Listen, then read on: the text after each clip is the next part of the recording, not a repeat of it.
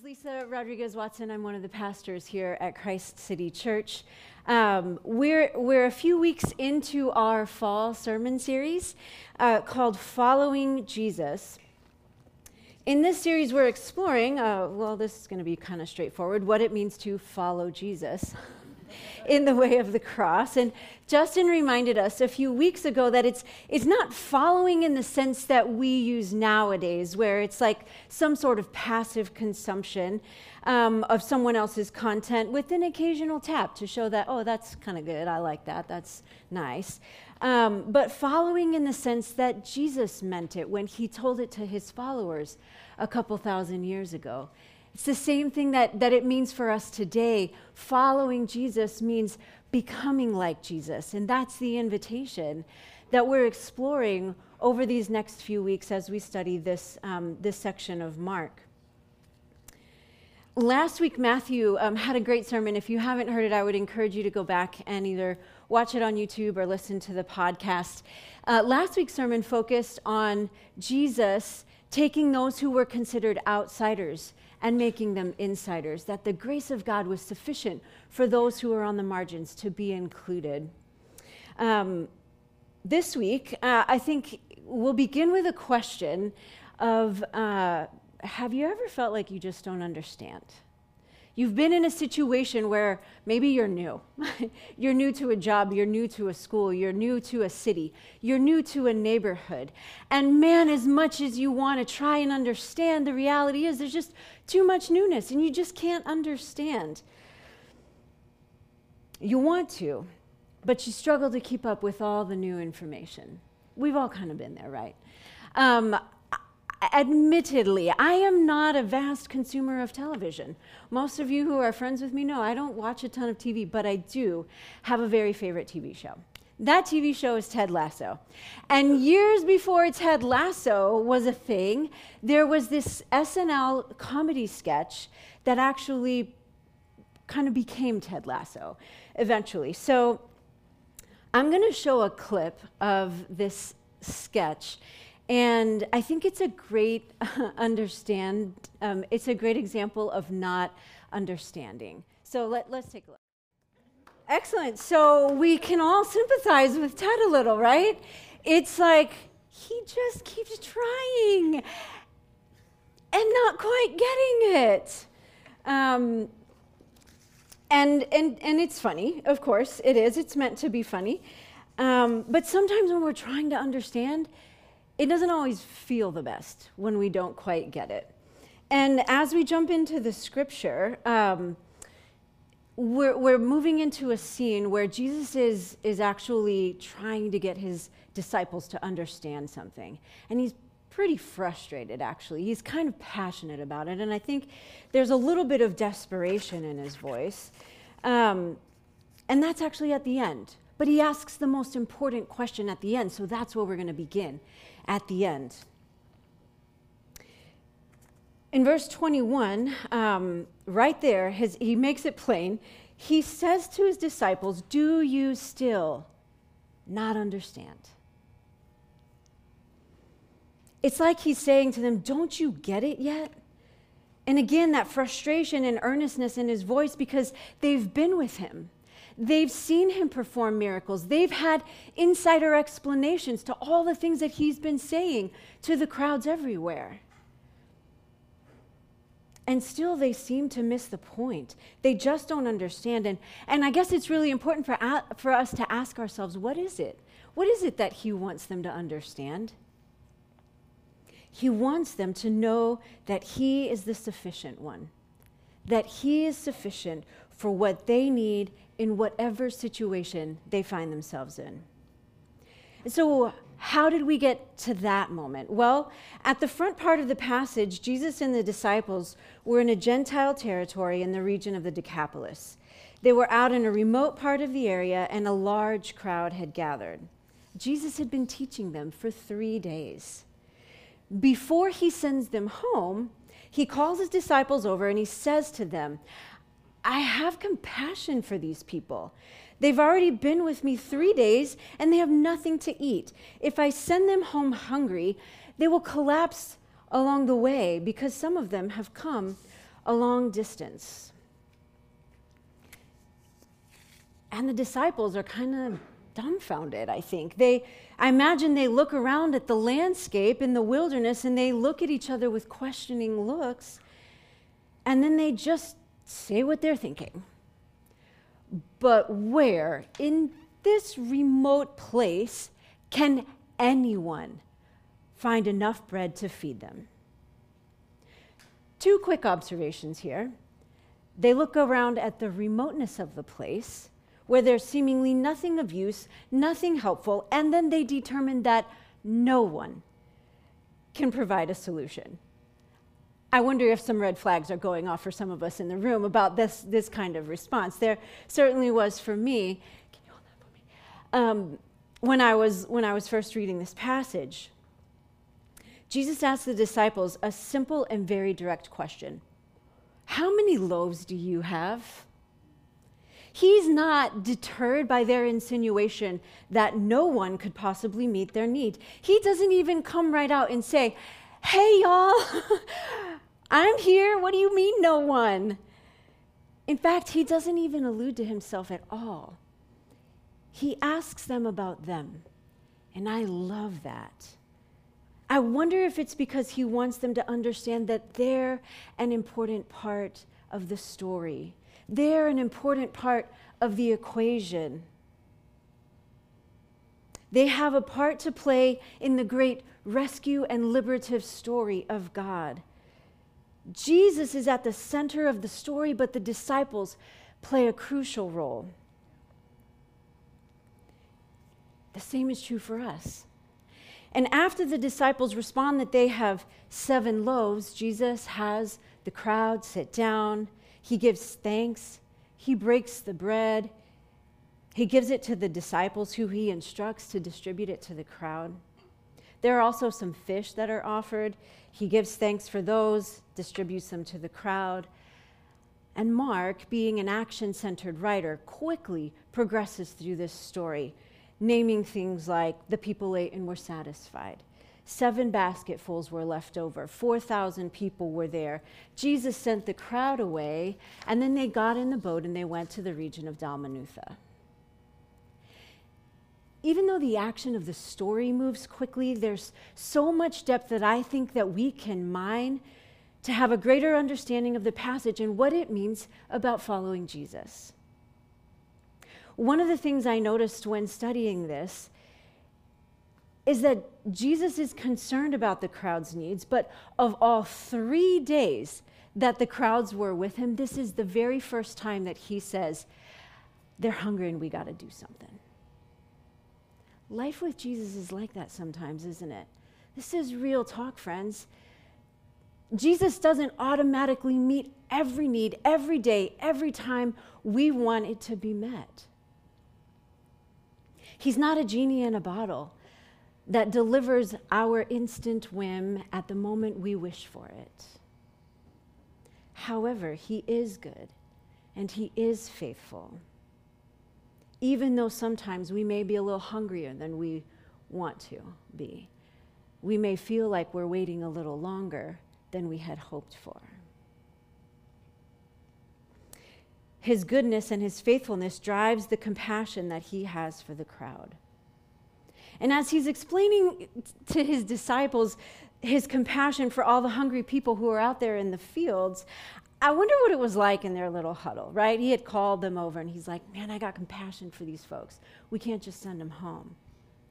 I wonder if it was like them, you know how when you don't want to be called on, you know, in a meeting or if you're at school or whatever, and so like everybody was avoiding eye contact and Jesus is like, I have compassion. You're like, please, not me, not it. Or maybe as they're standing in their huddle, their eyes are darting back and forth to one another like, here we are again, fellas. He's going to ask us to do something we can't do. Sure, Jesus, go right ahead. Maybe they, maybe they exchanged questioning looks. Maybe they had some eye rolls. I've probably been there, done that. We don't know. We don't know. But I think it's so good and helpful for us to realize the humanity of, of these circumstances and not just blow past what actually was happening or could have been happening in the moment. What we do know is that when they respond, they reference the desolation and the remoteness of their place. And this is the red flag I mentioned a few minutes ago. And before we're real quick to judge them, I've got to say this is a human response. Happens to me all the time. I do it. But if we're not careful, it's one that can trip us up over and over again. We focus on what there isn't in a situation instead of what there is. And let me be real for a minute, okay? I am in a season where I feel like there is more to do every single day than I have time to do it. I'm in a season of travel. Between now and no, middle of November, I travel every single week. I will be gone. Guess what? My kids still need clothes. My family still has to eat. Turns out we have a plumbing issue again in our home. Our pipes in our ceiling are fully exposed, and if I'm honest, I feel a little exposed right now. The problems of the plumbing are exposing the problems of my heart. Do I trust? Is there enough? Turns out Matthew and I are both preachers and not plumbers. We don't know what the best solution is. And we also don't know if the money that we do have will stretch all the way to the project's completion. The economics are an issue. Economics are an issue for all of us. Hello, right in the middle of inflation. These are the problems of our everyday lives. And it's so easy, if we're not mindful, to take a look at what we do have, to see all that we don't have. We miss the sufficiency of Christ. So let me ask you, what about you? Are you in a place that feels remote and desolate in some area of your life, where there are more questions than answers, seemingly very few resources for the challenges that you're up against? What's that place? Is it finances? Is it a relationship where there's constant conflict and unhealthy patterns keep surfacing over and over again? Is it a relationship that you're still waiting on? Maybe it's the hardship of balancing school and work and social life. It could be a grief that you're facing from a loss that you've experienced or one that you know that's about to happen. Maybe it's an addiction. Maybe you're up against the desolate place of loneliness or understanding what your purpose is in life. All these things are real. And Jesus has compassion towards you. So how are you navigating your remote place? A big question for each of us today is the same one that Jesus asked his disciples. How many loaves do you have? Are you looking at the desolate circumstances around you for answers, or are you looking to see what you do have and bring those loaves to the sufficient one who compassionately and miraculously multiplies? See, following Jesus at times can be simple. It's like remembering and bringing and believing. But simple is not always easy. The place where Jesus goes after he's finished with the crowd in the Decapolis is not an easy place. And he has an encounter that's not an easy encounter. It's, it's such a brief snippet, though, it, that it makes me think that Mark, the writer of this story, um, tells this story so that he can tell his next story. Um, so here's how it goes. Uh, the Pharisees came and began to question Jesus. To test him, they asked him for a sign from heaven.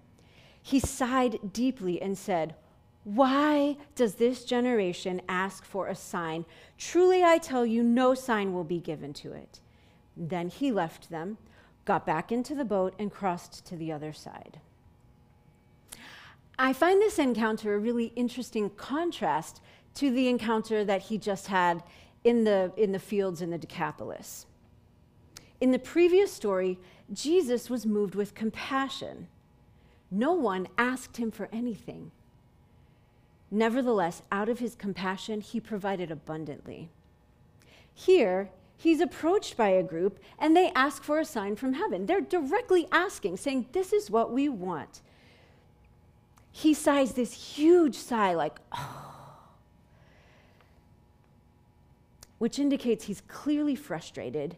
He doesn't seem to give it too much thought before he outright refuses to give them what they ask for. He gets back in his boat and crosses to the other side. Scene over, all done. If Jesus is trying to get his disciples to understand that he's the sufficient one, why in this case doesn't he provide? Why doesn't he give the sign? Why does Mark bother to put this exchange in at all?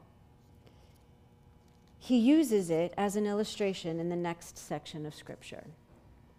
And in this next section, we're back in the boat. A lot of boat in this story, isn't there? A lot of boats.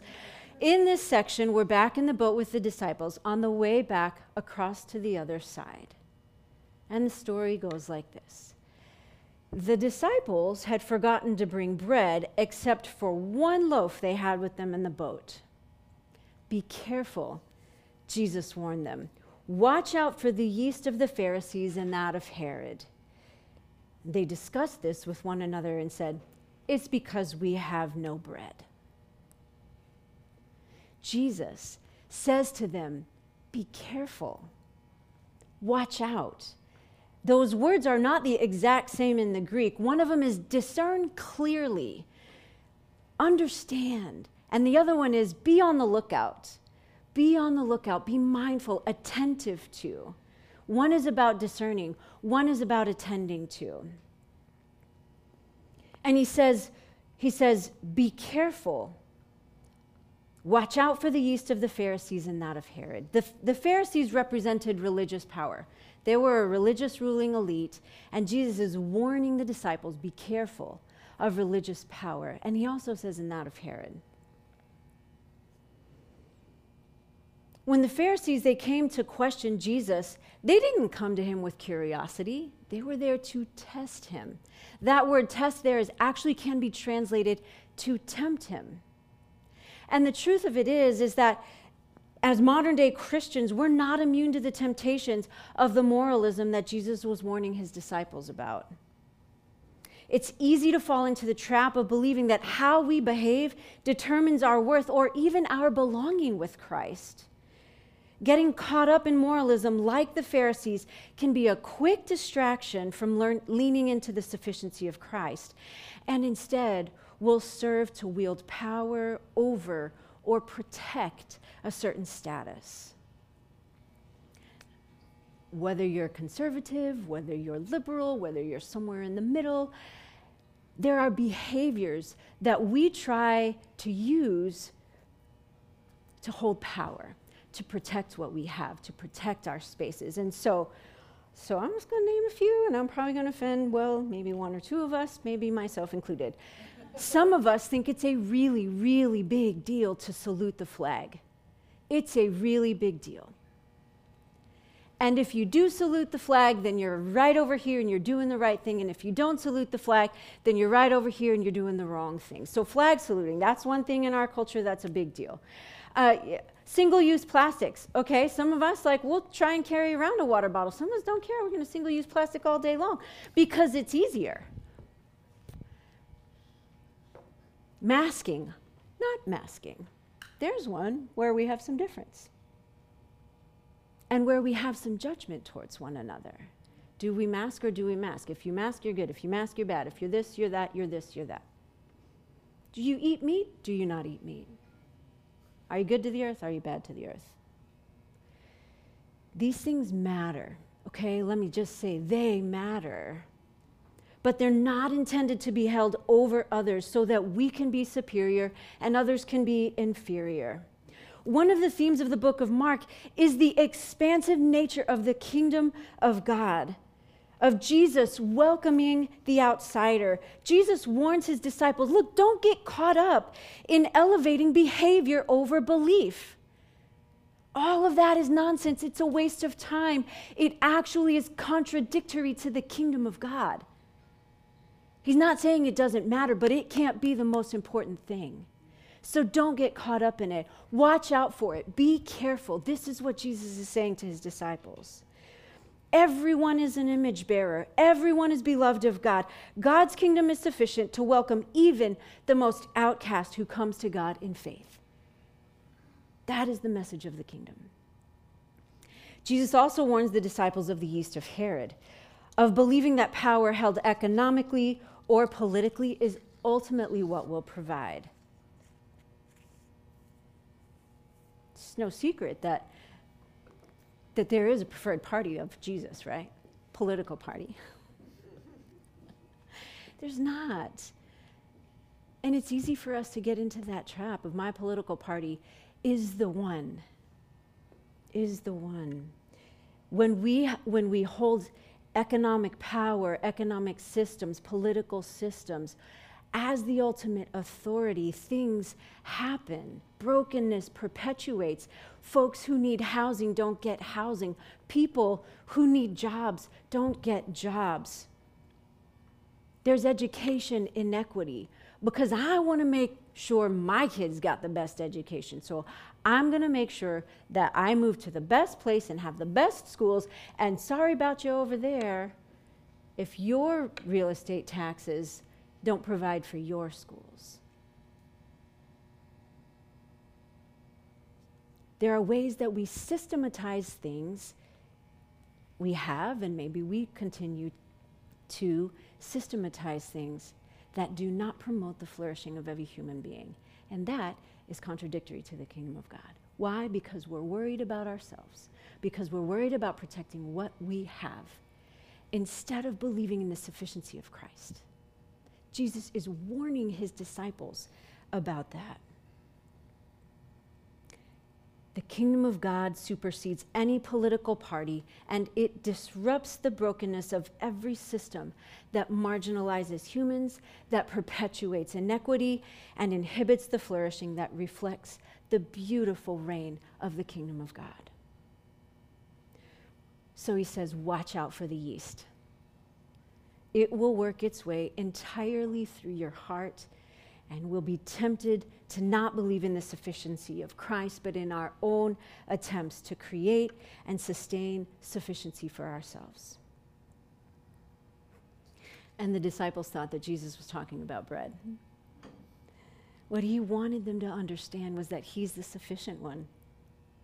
He wants them to have eyes to see and ears to hear. Perhaps, not coincidentally, Jesus has just healed the deaf man. Matthew covered that in his sermon last week. He restored his hearing. No coincidence that in this passage he's saying, don't you have ears to hear?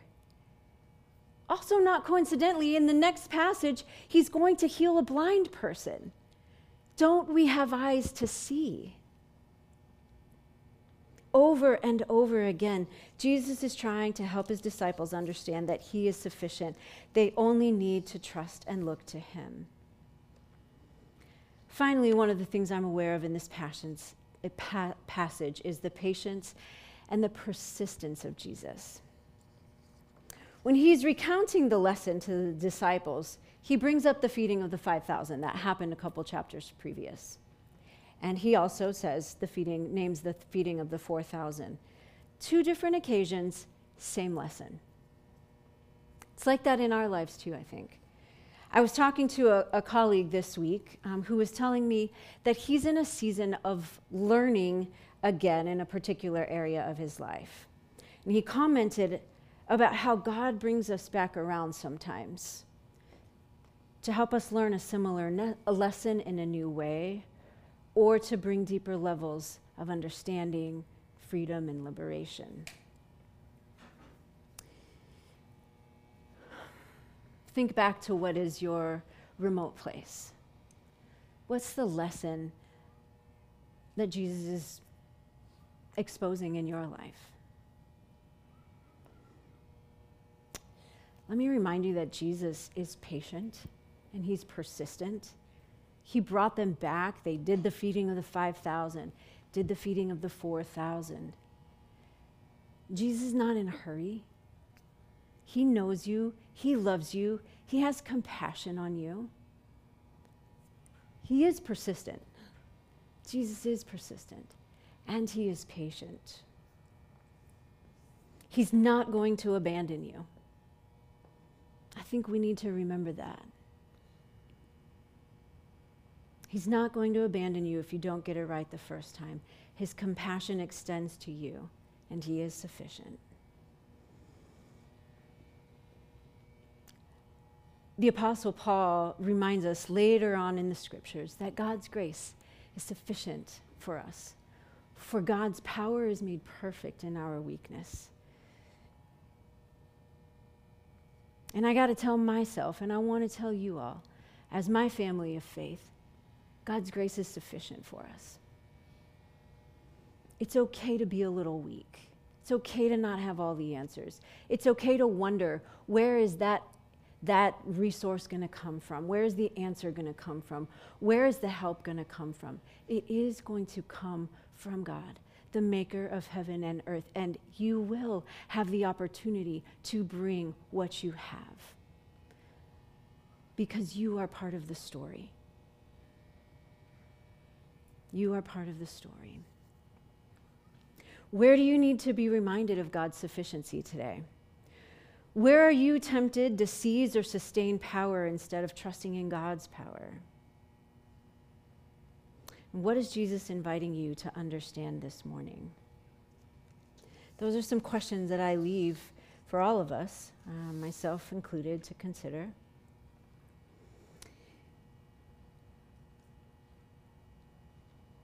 And I don't know. I don't know how the, the Spirit is at work, uh, but I trust that the Spirit is, and that Um, that the thing that Jesus wants to invite you into is already exposed in your in your mind and in your heart. Um, and so I'm going to pray here in just a second, and after prayer, we're going to have a time of communion. And that time of communion is the way that we remember that we come to the table every single week to remember that Jesus is sufficient. He is sufficient. It's the body and the blood of Christ that allows us the opportunity to be in relationship with God. He has already provided. He continues to provide. And so I would invite you to come this morning willing to receive um, the sufficiency of God for whatever it is that you have to face. Let me pray for us. Jesus, thank you for the story of the feeding of the four thousand. Thank you for the warnings that you offered your disciples then and that you offer for us today. Thank you for your patience and for your persistence. God, we ask that you would help us to trust you. Help us to, to look around, not at just the difficult things and the things that feel bleak and barren and resourceless, but to remember that you have given us what we need and that you are the one that we need. And we thank you for your amazing and perfect love that made a way for us to know you. And we come remembering. We come remembering you this morning. And we pray all of these things in Jesus' name. Amen.